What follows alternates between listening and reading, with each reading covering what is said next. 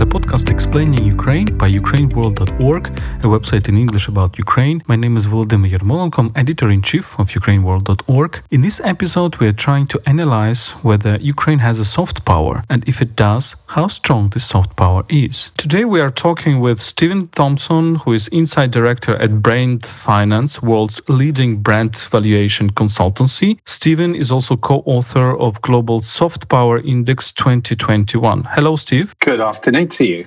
Thanks so much for joining our podcast. So, you are a co author of this very interesting report, Global Soft Power Index. And what is interesting to me first is to understand what you mean by soft power and why it is important in today's world. Yes, uh, thank you, Vladimir. Um, well, what do we mean by soft power? Essentially, it's uh, a nation's ability to attract uh, and persuade rather than bully or force people to uh, to do things that might help that nation. So we're talking about a nation's ability to influence the behavior and preferences of people in the international arena. That might be other nations, it might be businesses, it might be the general public, communities, whatever it is. But um, as a nation, you maybe want people to buy your goods and services. You might want them to come and visit your country, to come and study here, perhaps, to perhaps support your international diplomatic initiatives, whatever it is that you think will help you as a nation. Uh, you've got to try and persuade other people to uh, to buy into to what it is you have to offer. And that is what soft power is essentially. It's it's a, the power of attraction. Do you have things about you as a country that people find interesting and attractive and desirable? But you're making an index of soft power. So can it be measured and how you measure it? We think it can be measured. It's um, always these things a bit of a mix of art and science, but there is science to it. Essentially, first you have to have a clear idea of what well, what kinds of things are we talking about when we say uh, soft power? What tangible things do we really mean? And then, having come up with that structure and framework, then we set about finding the right kind of people to to talk to about that. So maybe first, if I talk about the kind of um, dimensions of soft power, if you like. What kinds of things are we talking about? We're talking about things like uh, a nation's business and trade profile. Is it a kind of place that's easy to do business with? Does it have a strong and stable economy? This kind of thing. Um, we cover things like governance. Is this is a country well governed? Does our law and human rights are well respected? Um, we look at culture and heritage. I know this is something that's been a big part of Ukraine's soft power drive. Is promoting the cultural um, assets of a country. And that could be anything from music to film and TV, but also uh, tourist attractions, uh, food, all kinds of things there, sport. This would all be relevant in a soft power arena. We have things like education, media, diplomatic initiatives. There are many dimensions to soft power, but they can all be measured. And the measure essentially that, that drives our index is, is um, global perceptions of different countries on those kinds of things. What do people think of Ukraine? How do how do they compare you to the US, to near neighbors like Poland or Lithuania? You know, these things people have these perceptions. Sometimes they're very accurate, sometimes they're very vague, but it's what they think. And those perceptions are really quite important. If we look at your rating in uh, 2021, we see the first place granted to Germany, and second is Japan, third is United Kingdom. It's interesting that United States are only sixth, but as far as I see, they were first in your uh, previous rating, right? But if we look at the at the countries top, like 20 or 30 countries, at least top 20, we see mostly European countries, uh, rich countries, like uh, uh, some co- uh, countries like Japan or South Korea, uh, China, but most of them are like France, Canada, Switzerland, Sweden, Australia, Netherlands. Does it mean that you need to have quite a rich country to be on the top of the list? Well, you don't have to be super rich. It certainly helps for sure because a number of the um, dimensions dimensions of soft power are certainly boosted by having some kind of economic power and prosperity. If you're if you're a rich nation, then you're more likely to have a good education system. You're more likely to have a good reputation for business and trade because you're an attractive business partner. You should be able to deal with difficult challenges such as COVID better because you're you're well resourced for this kind of thing, and you know you have money to put against diplomatic actions. You you are able to support a significant diplomatic presence around the world, and so on and so forth. So certainly having some economic power helps. Uh, considerably, but you can see that there are many countries that overperform, if you like, relative to their economic power in terms of their their soft power. I think the other thing that uh, you you point out though is that many of the countries that are in the top twenty are, uh, you might say, are generally tend to be kind of Western liberal democracies of one kind or another, and those that is that is the reality that in many of those kinds of countries, um, countries like uh, you know Sweden, Switzerland, Japan, Germany, they are attractive because people look at the way those countries are governed, the way that people live their lives there, the way that business is allowed to prosper and, and develop, and they see things they like. So it, it is it's certainly not an accident that countries like that tend to do well in any kind of soft power assessment. It's interesting that if we look at Ukraine, Ukraine has the rank 61, which is quite low, I would say, in, in, in, a, in a rating of 100 countries, but it was 46 before. How do you explain this kind of an, I would say, negative result compared to the previous studies? Yes. Now we have to be clear here that some of that drop in ratings is not is purely because we've expanded the number of countries that we included in the index. So from that perspective, um, the drop in rank looks more severe than it actually is. Um, in fact, Ukraine's score was more or less uh, stable on a, on a year to year basis but um, what we can see is there's not really been very much progress in Ukraine's um, soft power score and reputation. But as we've expanded the number of countries we've included, we actually see that that you know it doesn't really fall in the top 50 uh, now that we've included some a range of smaller nations that that seem to uh, have better perceptions and profiles abroad. So for sure, Ukraine, you know, has we would say room for improvement in its soft soft power performance. And of course, you'd say, well, does this really matter? Is it just some kind of vanity measure? And the answer is it really does matter. Um, there's been very significant international study and analysis that shows that soft power does lead to favorable economic and social outcomes for a country. This could be foreign investment, it, it's international trade, people are more likely to to want to buy things from you. Tourism, of course, benefits if you're seen as a, as a country that's uh, got rich culture and is a, is a good a good place to go to. Education also boosted, educational cooperation because people see, okay, you've got a very strong body of science and, and research, and so you have something to offer in the international arena in terms of education. All these things are um, are benefits of soft power. So for sure, in saying that Ukraine, it would be desirable to make it some improvements, it would be uh, it's it's because uh, you know there would be tangible benefits for the people of Ukraine if you can manage to um, climb into the top 50, for example.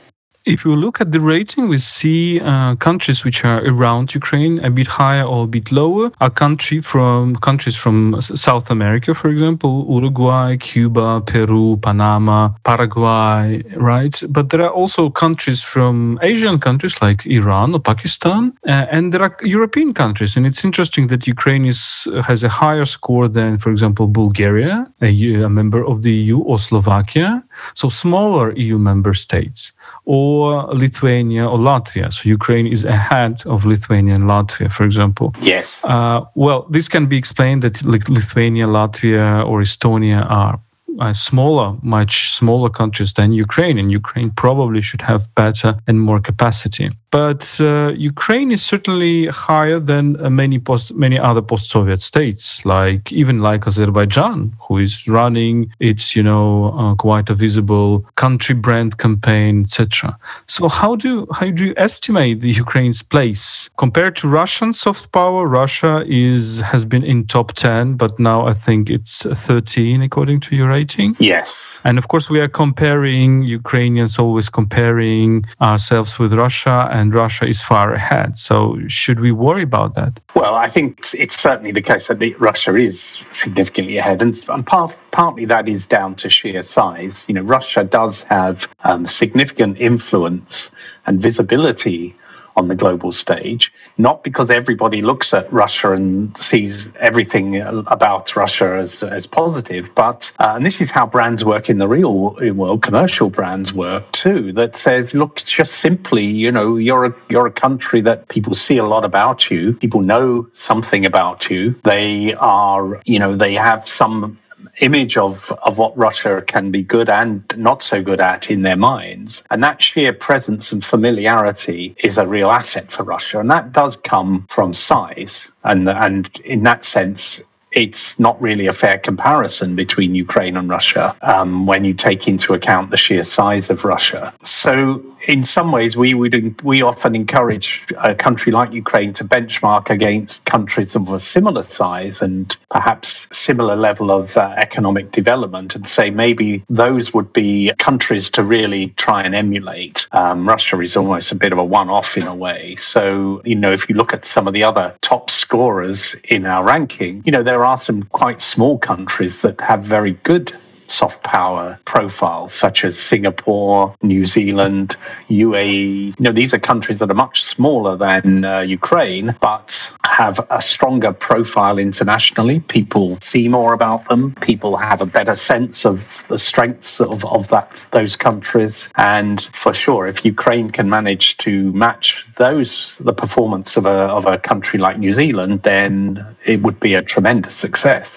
Let me uh, remind to our audience that we are uh, talking to uh, Stephen Thompson, who is Insight Director at Brand Finance, world's leading brand valuation consultancy. And Brand Finance has uh, issued a report, Global Soft Power Index 2021. So we are uh, trying to understand what is Ukraine's place in this global index. If I ask you what are the strengths of Ukraine, so you you have uh, a set of criteria of this soft power, and probably there are strong points and and weak weak points of a country like Ukraine. So, what are the strength points which Ukraine can rely upon in in its you know global attractiveness, which can it strengthen? What do you think? Yes, I think one of the challenges actually for Ukraine is it, it doesn't stand out too much for anything in uh, you know in a really strong way. I mean, you know, if we if we looked at we have 30 measures in our in our index it comes through in some very um, specific things. For example, in our culture and heritage section, uh, Ukraine has uh, has a good profile in sport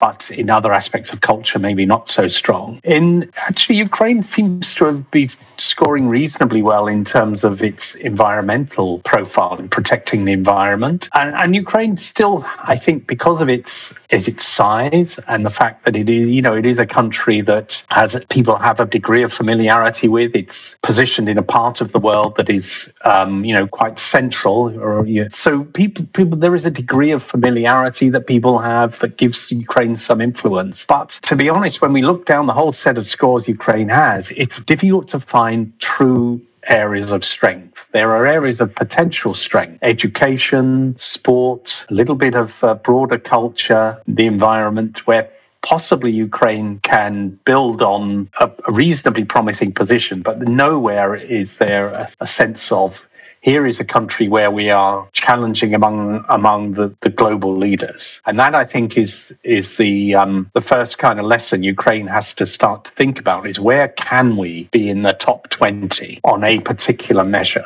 Ukrainians often perceive uh, themselves, we perceive ourselves as a kind of freedom fighters in this part of the world, which is, as you know, in Eastern Europe, it's sometimes quite difficult with freedom and democracy. Yes, but uh, is it is our self perception perception is good for, for this soft power. Does the world care that Ukrainians are so uh, let's say, good at fighting for freedom, for democracy, and even in, in current circumstances, uh, even needing to defend themselves and defend democracy militarily. Well, I think that profile would be attractive internationally. This sense of a freedom fighter standing up for um, you know good governance and and the rights of the individual and, and respecting law. Now, unfortunately, that although that might be a perception within Ukraine, that's not really the perception that people have around the world. So I think if Ukrainians do feel wait, we have great examples to offer the world, then you need to talk, tell your story better on the global stage. But at times, it's it can't just be a matter of communication. You have to step back and look at well, you know, what is the situation in the country? Do um, do we actually can can we compare ourselves well to countries that are respected for governance and democracy? And it's you know not difficult to see what kinds of uh, countries come up in that kind of uh, ranking. You know, again, it tends to be Western democracies that are seen very, you know, as very good examples of, of strong but effective and fair governance. So if we look at, you know, which kinds of countries are respected here, Switzerland, Germany, Canada, Sweden, Norway, Finland, New Zealand, you know, Singapore. These are all countries where these are seen as well governed countries. Um, the law is well is respected there's stability and so on and so forth. You don't have to be a big country to score well there, but you do need to be able to convince the world, I guess, that you know this is this is a, a place where governance is very strong and stable. And I, I guess at the moment, globally, uh, I'm not sure that uh, that is the perception of Ukraine, unfortunately. So if, if there is a disconnect between the global view and the domestic view, then that is a that is something that needs to be addressed either through communication or possibly to understand well, what is it that the world sees about Ukraine that is, you know, that they don't feel is especially well governed compared to some of these other countries. But generally, do you think that Ukraine has soft power uh, in general? Uh, because in ukrainian context i as a ukrainian can can tell you that we are not really discussing these issues inside the country. So of course we are discussing a lot the issues of security and the war in the east of ukraine you know fight for independence etc we sometimes discuss the issues of resilience how can we counteract threats but it's all in this survival or security discourse it's not about soft power because soft power is a power of, tra- of attraction. Yes. So do you think Ukraine Ukraine even has something in its capacity as a soft power? Oh, I'm quite sure that Ukraine has potential and capacity, but obviously, I you know I can understand at times when if there are more pressing, very sort of direct concerns that says, well, that's you know we're focused on you know some challenges that we have as a nation, threats you might even say, with uh, from a big neighbour neighbour that is not necessarily acting in a friendly way at all times towards us, if you've got those kinds of concerns, very immediate concerns, then it's understandable that something like soft power is not something that. Uh, that is uh, on in everybody's thoughts. But at the same time, there is no question that um, you know soft power can can really help a nation prosper. So it, it's not something that, that can be neglected for a long time. At some point, the the benefits are too strong and consistently proven. So you know, someone has to be thinking and talking about it. And it can't just be the government, by the way. It, it's, it, you know, soft power. It doesn't just derive from government actions. It can come from large businesses. It can come from people, particularly things like the creative and cultural sector, and it can come, you know, from from within, from the people. So, um, although governments have a big role to play, I think just sort of everybody sitting back and expecting the government to do everything single-handed is unrealistic. If you look at some of the assets that the UK and the US have in the cultural arena, for example, you know, you the UK's soft power in, in culture, I would say, derives squarely from the Beatles, and that had nothing to do with the government at all. This was a group of four guys in a provincial city suddenly being able to captivate the world, and, and Britain has, has built on that. Even though that was 50 years ago, Britain has never really looked back in terms of its its uh, soft power profile in the, in the in the popular culture because it, it had an absolute star performer. It's very interesting about Beatles. I, I hope our soft power group is coming. Maybe it's already there, like DakhaBrakha or something else.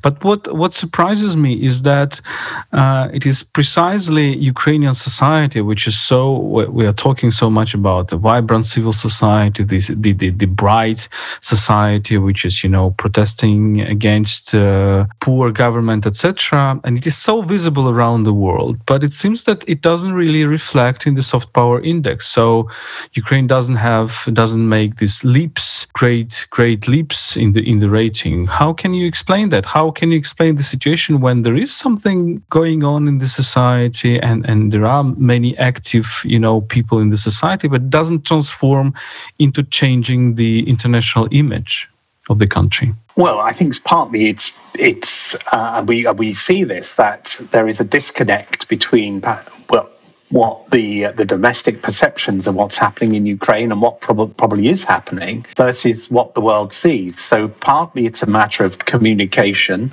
and getting the story out there and and understood. That's not easy to do. You can't just simply you know start running advertising campaigns everywhere. It has to be broader than that.